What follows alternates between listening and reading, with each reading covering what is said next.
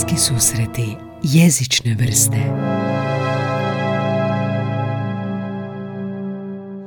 Dobrodošli u podcast Bliski susreti jezične vrste. Danas nije na rasporedu gost, nego drugi nastavak iz serijala Kako učiti, odnosno ne učiti strani jezik.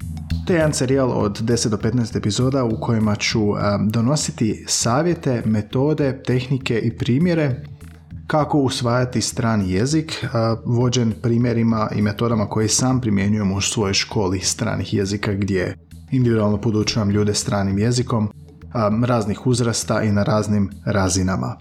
Danas kako usvajati riječi, odnosno kako učinkovito naučiti i proširiti vokabular kako bi zapravo napredovali u jezičnom izražaju.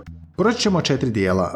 U prvom dijelu iznosit ću metode i primjere kako usvajati riječi, koje ja smatram metode najučinkovitijama. U drugom naglasit ću važnost konteksta, odnosno zašto je kontekst pitan za usvajanje riječi, to će se nekako nadovezati na prvu.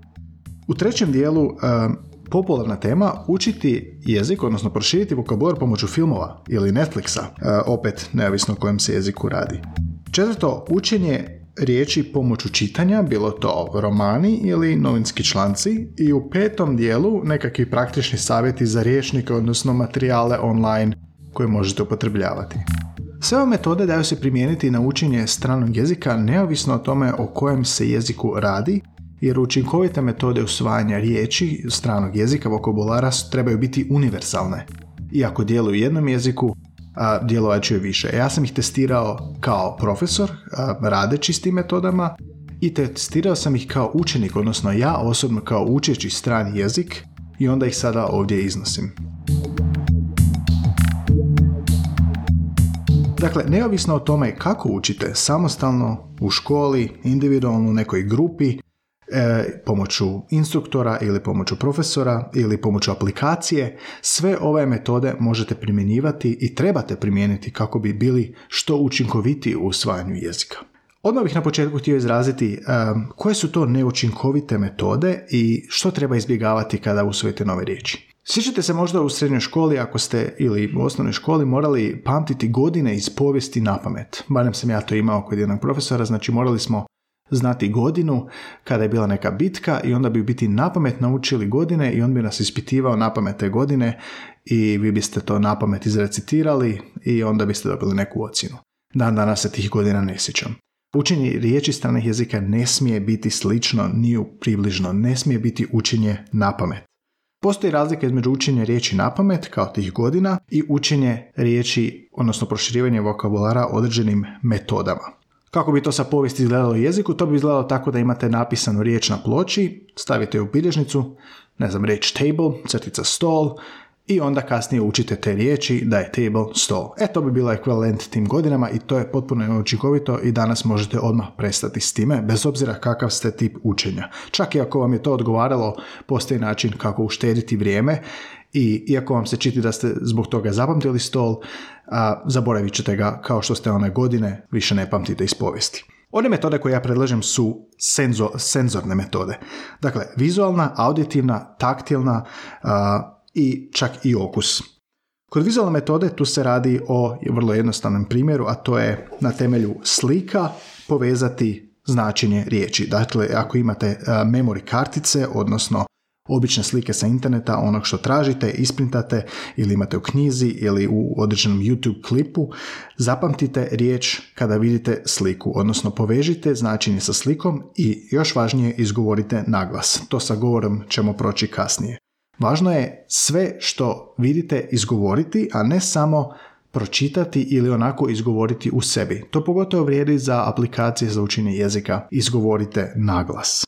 Kod vizualne metode postoje igrice poput memory, znači s jedne strane imate možda riječi napisane na papiru, s druge strane fotografije, odnosno slike tih to, toga što riječi predstavljaju i zatim nekako probate povezivati sa memory, znači okrećete riječ, okrećete fotografiju dok ne dobijete par. Znači obična igra memory. Postoji jedna druga metoda, a to je post-its. Kupite u knjižari um, one post-it uh, papiriće koji imaju ljepljivi vrh koji se daju zalijepiti i zatim pišete riječi, e, značenja riječi i lijepite na objekte koji znače to što piše na tom papiru. Znači, recimo napišete a table i zalijepit ćete ga na neki stol. A lamp i zalijepite na lampu. Vizualno kod toga je što primjećujete ne samo papir u boji, nego primjećujete ga vezano izravno za predmet na koji se odnosi.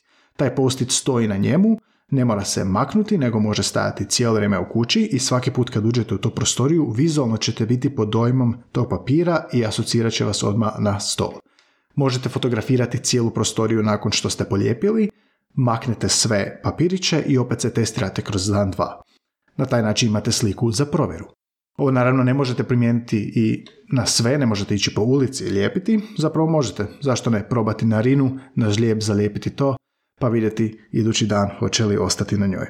Što više, postoji jedan primjer na Instagramu, naime profil deutsch.postex u kojem autorica profila napiše naziv objekta, recimo zgrade pošte, di post na mali postit, ispruži ruku i u pozadini se vidi pošta. I na papiru piše di post. To je isto način za igrati se s postitama i riječima. Možete im napraviti svoj Instagram profil pa pratiti tako. To je nekako i taktilna metoda i vi naljepljujete.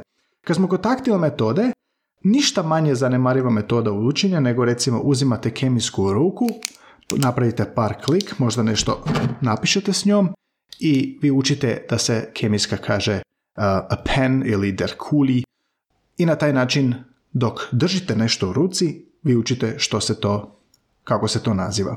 U školi jezika imam kutiju sa didaktičkim materijalima, a kutija je u biti zbirka predmeta. Sve što sam skupljao, znači markicu sam zalijepio na karton, imam unutra. Ključeve, stari privjesak, stavi sat, staru osobnu, staru prijevoznu kartu, sve to imam unutra i onda kada podučavam polaznike riječima, kažem im da uzmu ruke i navedu mi to. Vrlo visoka je uspješnost savladanja značenja riječi na taj način. Jer kad nešto morate opipat, kad nešto možete vidjeti, je puno učinkovitiji da ćete zapamtiti nego nešto onako abstraktno što se dešava u mozgu.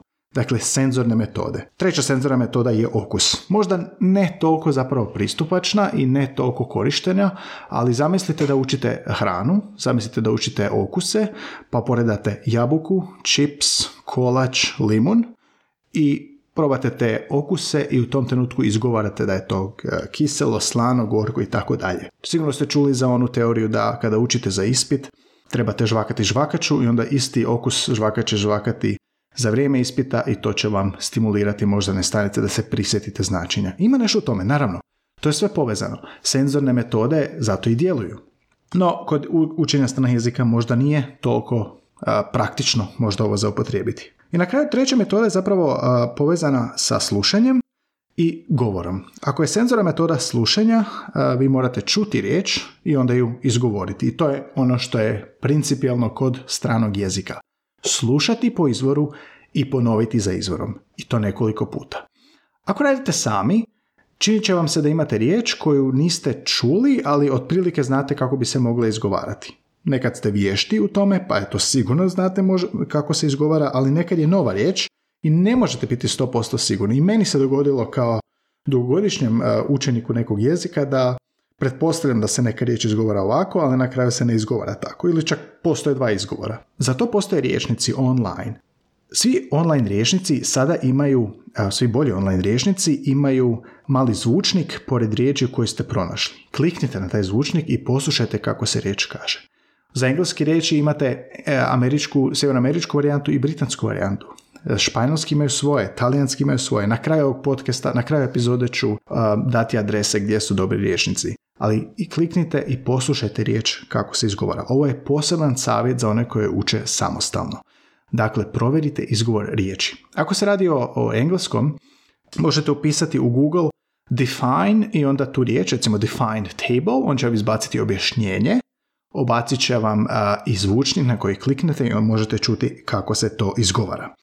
Kada smo kod tog izgovora i kada smo kod te riječi koje ste pronašli u riječniku, nije dovoljno pogledati samo riječ. I prelazimo na točku 2, a to je važnost konteksta. Riječ u jeziku ne dolazi sama. Vi nećete ići po ulici u, u Engleskoj i govoriti table, table, table, table. Sami mislit će da ste nenormalni. Riječ ne dolazi nikad sama i nema potrebe govoriti table samo od sebe. Ona će u kontekstu doći ovako. Neko će vas pitati uh, gdje je kava, vi ćete reći kava je na stolu. Neko će vas pitati um, koliko je dimenzija stol. Aha, vi ćete reći da ok, stol je visok jedan metar. Neko će vas pitati um, što je to što imaš u kuhinji. A vi ćete reći, a pa stol za blagavaonu, odnosno stol za jelo. Dakle, stol dolazi, obična riječ stol dolazi u kontekstu dijaloga odnosno riječ dolazi u kontekstu, a nikad individualno. Pa ako riječ dolazi u kontekstu, zašto je učiti individualno? Znači napisati negdje i samo zaučiti table bi bilo ok, dosta korisno, ali ne potpuno učinkovito i potpuno autentično. Primjerice, učite brojeve, bilo koji jezik. Zašto ih ne naučiti odmah u izrazu koliko košta nešto i vi kažete to košta 2 dolara 50 centi. Koliko je sati? 10 sati 15 minuta, malo naprednije. Koji je datum? 22. drugi, redni broj. Nemojte izolirano učiti brojeve, nego ih odmah probajte naučiti kroz kontekst. Naravno, treba ćete osnove naučiti 1, 2, 3, 4, 5, 6, 7, 8, 90 u početku dok ste početnik, ali sa prvih 10 brojeva vi već možete izražavati cijene. Praktičan savjet kako to možete raditi, uzmite jam kockice, kockice za, za čovječne utise, za kockice za bilo što, za bilo koju igru i jednostavno dvije kockice bacite, imat ćete 5 plus 7 jednako 12 na stranom jeziku. Znači plus, provjerite u riječniku kad se kaže plus, kad se kaže jednako i time dobivate vježbu za brojeve. Ili tri kockice pa troznamenkasti broj, dvije kockice dvoznamenkasti broj i slično. Princip svega je kontekst. Nijedna riječ ne postoji van konteksta. Prvi, jedan, jedan put. Sve probajte ubaciti u neki kontekst, a najbolji kontekst kako to zapravo napraviti je dijalog. Sjećam se kad sam počeo učiti španjolski i otišao sam u Barcelonu i na blagajni kada sam kupovao e, nektarine, bilo je ljeto, žena mi je rekla setenta i onako u tom trenutku sam znao da se moram brzo snaći i, i, i prepoznati koji je to broj, ne samo da bi ja razumio koji je to broj, nego da bi ja mogao izbrojati novce koje imam u džepu da bi ja to nju mogao dati, da bi ona meni vratila sitniš prema kojem bi onda ja mogao provjeriti jel mi dobro vratila i sve se to mora odviti u nekoliko sekundi. Znači, kontekst će vam pomoći da u autentičnoj situaciji vi budete vješti i brzi. A ne samo da vi razumijete šta je neko rekao, nego da vi možete i reagirati na to pravodobno, vješto, brzo. Dijalog čini kontekst. Dijalog je pitanje i odgovor. I onda pitanje na pitanje i odgovor na odgovor. Zamislite drugu stranu. Ako radite već sa to brojevima, koliko košta, to košta ovo, a koliko košta ovo. Znači zamislite dvije osobe A i B koje komuniciraju i probajte simulirati taj autentičan dijalog u kojem ćete primijeniti te nove riječi. Stol, broj, pa i boju možda. Koliko košta bijeli stol? Bijeli stol košta toliko i toliko. Izvolite 200 dolara, hvala, evo vam razlika, evo vam kusor od 50 dolara, na primjer. Kad učite riječi, okušajte barem dvije rečenice oko tih riječi kako bi stvorili kontekst. Dvije rečenice, idealno pitanje i odgovor. I na taj način odmah vježbate i pitanje i odgovor.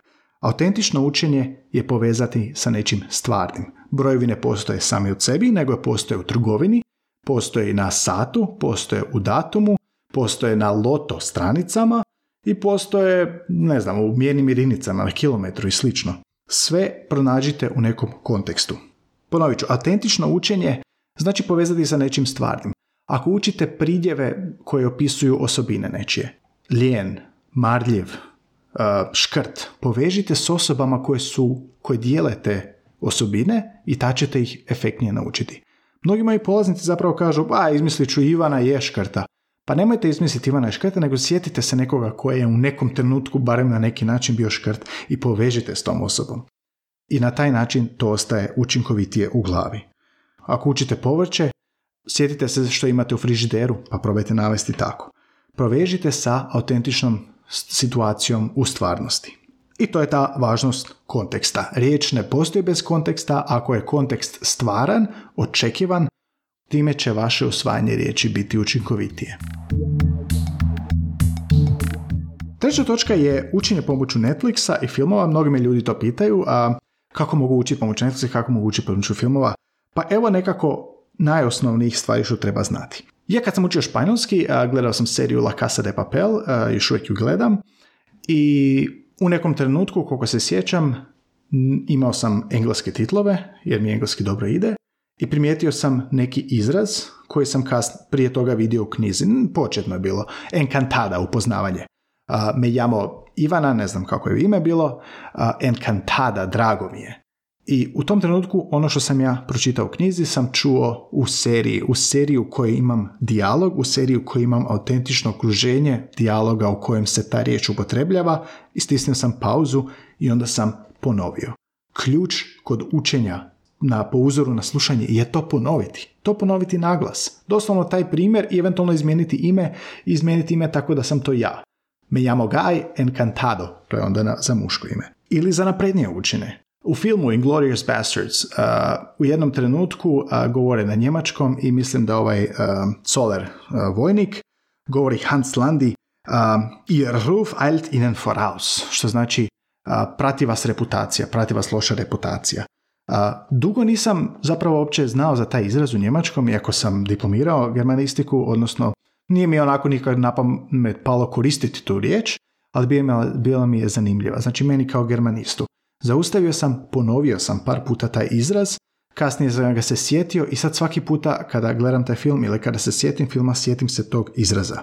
Dakle, zaberite i film koji neki, neki film koji volite, The Lord of the Rings, znači probajte raditi na filmu kojima, kojeg ste gledali više puta ili koji vam je dosta poznat kako bi pokupili takve neke određene izraze. Pogotovo ako ste ljubitelj serije Friends i pogledali ste ju sto puta. Poslušajte izraz koji pustite, zaustavite.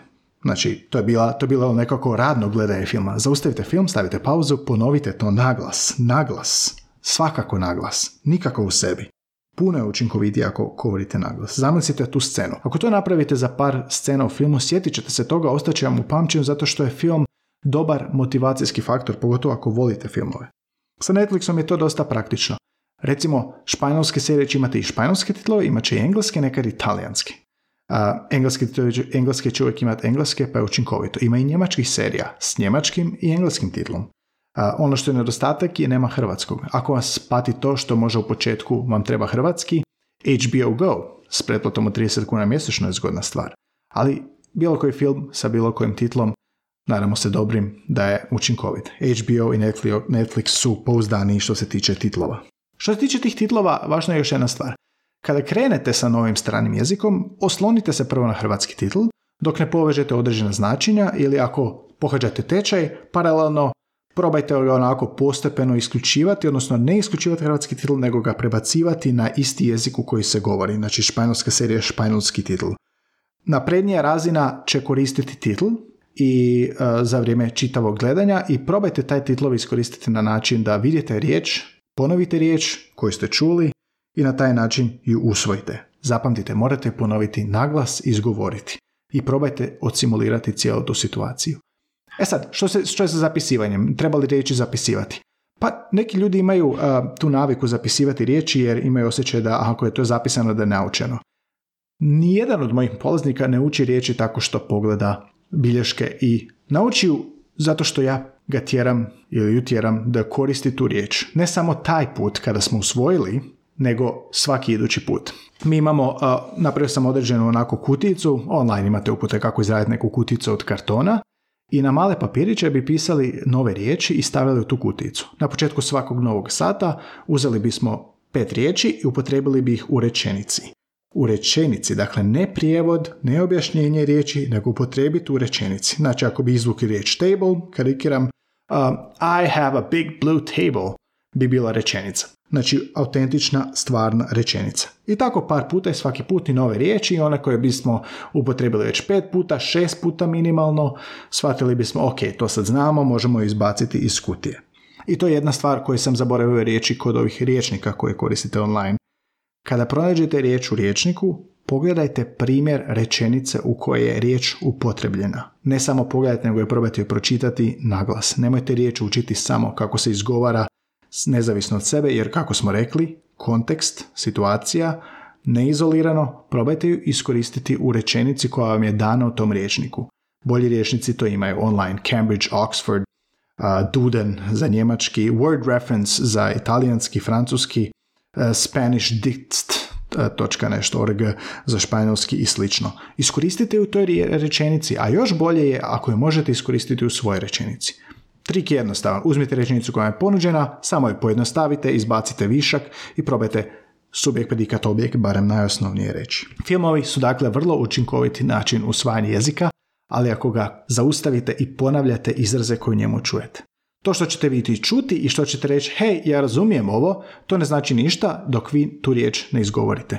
Ne znači ništa, mislim, nema stvarnog napretka dok ne počnete komunicirati riječi. Jedan moj savjet bi vam bio da zapišete deset riječi iz filma i onda ih kasnije probajte upotrijebiti u rečenici. Naglas, naravno. Četvrta točka o kojoj sam htio razgovarati je učenje pomoću čitanja. Pod čitanja mislim novinarski članci online ili knjige u tiskanom obliku ili Kindle. Zašto spominjem Kindle? Pa ima jednu zgodnu stvar. U Kindlu možete prstom označiti riječ i pojavit će vam se objašnjenje ako ste omogućili tu opciju, imate odmah riječnik, imate i izgovor i možete zapravo i, snimiti tu riječ. I ona ode u neku bazu učenja vokabulara, tako da možete se posvetiti toj funkciji. Što su nedostaci kod čitanja? Pa čitanje je pasivna vještina kod kojem nema dijaloga i nema, ne možete govoriti. E, također nema slušanja u smislu da vi čujete kako se neka riječ izgovori i na taj način nekako napredujete.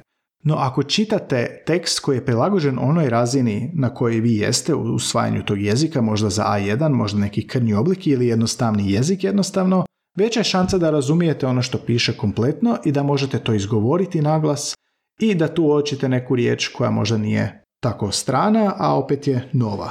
Kod čitanja novinarskih članaka često ćete imati dolje na dnu ključne riječi. Usredotočite se na te ključne riječi, potražite ih u tekstu, potražite ih u riječniku i zapravo probajte prepričati tekst u tri rečenice, pet rečenica, koliko god ima tih riječi, tako da ih upotrijebite. Naravno, u riječniku ćete provjeriti njihov izgovor i u tekstu ćete provjeriti jeste ih dobro upotrijebili. Tu je još jedna zgodna stvar kod tog čitanja.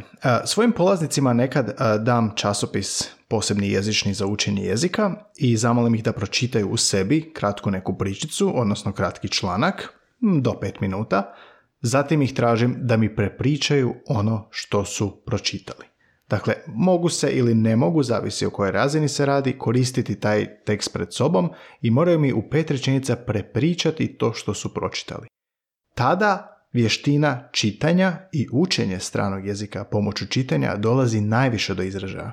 Kada vi ono što ste pasivno primili čitanjem, aktivno primjenite u govoru, pričanjem. To je vještina koju treba zapravo vježbati i za tu vam treba još neka treća osoba ili eventualno se možete snimati.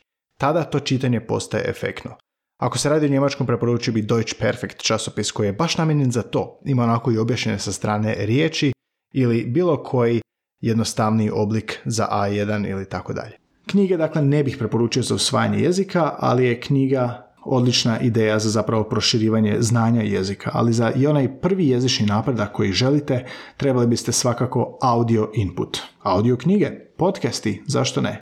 Za podcast ću snimiti posebno jednu epizodu u kojem ću preporučiti koji su podcasti dobri za osvajanje engleskog i njemačkog jezika barem. I opet, kada riječi imate, morate provjeriti kako se izgovaraju u riječnicima i provjerite rečenicu u kojem je upotrebljeno. Na kraju riječnici koje sam rekao navesti. Za njemački je dobar e, osim Dudena, duden.de, i englesko-njemački riječnik, ako vam engleski dobro ide, ditst.leo.org na kojem imate englesko-njemački, njemačko-engleski Često vidite i kontekst s koji glagol ide s kojom rečenicom, imate zvučnik na koji možete kliknuti, imate deklinaciju glagola, a ako se radi o glagolu i prošlost i preterit i druga vremena i slično. Za španjolski SpanishDitst.org čini mi se da je odlična stranica, ja sam ju koristio. Za engleski Cambridge, Oxford i uvijek možete pogledati britanski i njemački, britanski i sjevernoamerički izgovor i značenje. Za talijanski je dobar word reference, Italian, samo napišite i dobit ćete englesko-talijanski riječnik. Naravno, ovdje se sve radi o tome da vam je engleski dosta dobar da, može, da vam može pomoći u usvajanju drugog jezika. Ako se radi o tome da nemate znanje engleskog jezika, nažalost morat ćete se osloniti na tiskane oblike riječnika, hrvatsko-engleski, hrvatsko-njemački i tako dalje. Ponovit ću na kraju. Najvažnije od kod usvajanja riječi. Senzorni inputi, odnosno auditivni slušni, dakle slušanje, miris čak, dodir, taktilno učenje i vizualne metode u kojima vidite kako nešto izgleda na slici ili pomoću postita stavljate negdje i asocirate sa nekim pojmom. Govor je ključ svega. Ako ste sami, morate se natjerati da govorite i izgovarate sve naglas što učite, a kako biste mogli izgovoriti, provjerite online kako se riječ izgovara. Ponavljanje je ključ svega. Sve ovo što sam naveo ne možete odraditi samo jednom, nego kao onaj primjer što sam naveo sa kuticom u kojoj idu riječi, vi morate imati neki sistem kako ćete to ponoviti. Za mene je Inglourious Bastards kad ga gledam ponovo ili kada se sjetim scene ili kada sam na YouTube-u, post-its koje su naljepljene svugdje i podsjećaju me i svako ima neki sistem, samo se zapamtite, morate ostvariti neki sistem ponavljanja. Jer riječ ako se ne ponavlja blijedi. Ali dovoljno je ponaviti dovoljno često i koristiti je u nekom imaginarnom scenariju kako bi ona ostala, pogotovo na početnoj razini. I još najvažnija stvar što je bila je kontekst, dakle nemojte učiti riječi izolirano, nego ih odmah stavite u neki kontekst, bilo to obično pitanje ili obična rečenica kao to je moj stol i brojeve u datume i slično. I na posljedku autentične situacije u kojima ste, biste to rekli, znači povezite s nečim stvarnim i praktičnim u koje se stvarno može dogovoriti u realnom svijetu, dakle na blagajni brojevi, brojanje novaca i slično. Učenje pomoću filmova je učinkovito ako za njima ponavljate i učenje pomoću čitanja ako imate dobru metodologiju. Tim nekako redom je najbolje usvajati jezik. Ove metode su univerzalne i nadam se da će nekome pomoći. Ako imate kakva pitanja ili predloge, odbacite nam komentar, bacite mi komentar u podcast ovdje gdje god slušate. email je podcast idioma.hr, na Facebooku smo bliski suseti jezične vrste, na Instagramu isto i na Twitteru i uvijek možete pitati, postaviti pitanje ili predložiti što vas zanima, koje probleme imate u usvajanju stranog jezika. Ne govorite li dovoljno, govorite previše i nemate problema s pisanjem, javite nam se s upitima i prijedlozima i obradit ću neke od tih tema u podcastu. Ako ste propustili prvu epizodu, govorio sam o važnosti govorenja u usvajanju jezika, tako da svakako ju pogledajte. A sljedeće epizode koje slijede tizat će se recimo aplikacije za učenje, tičat će se metoda kako učiti jezik u školama stranih jezika, dakle što je bitno, na što je bitno obratiti pozornost kod samostalnog učenja, koje jezike uopće učiti i do koje mjere, te razne druge teme vezane za usvajanje jezika. Nadam se da se slušamo i dalje. Ovo su bili bliski susreti jezične vrste, ja sam Gaj Tomaš, profesor engleskog i njemačkog i ova druga epizoda bavila se usvajanjem riječi u stranom jeziku.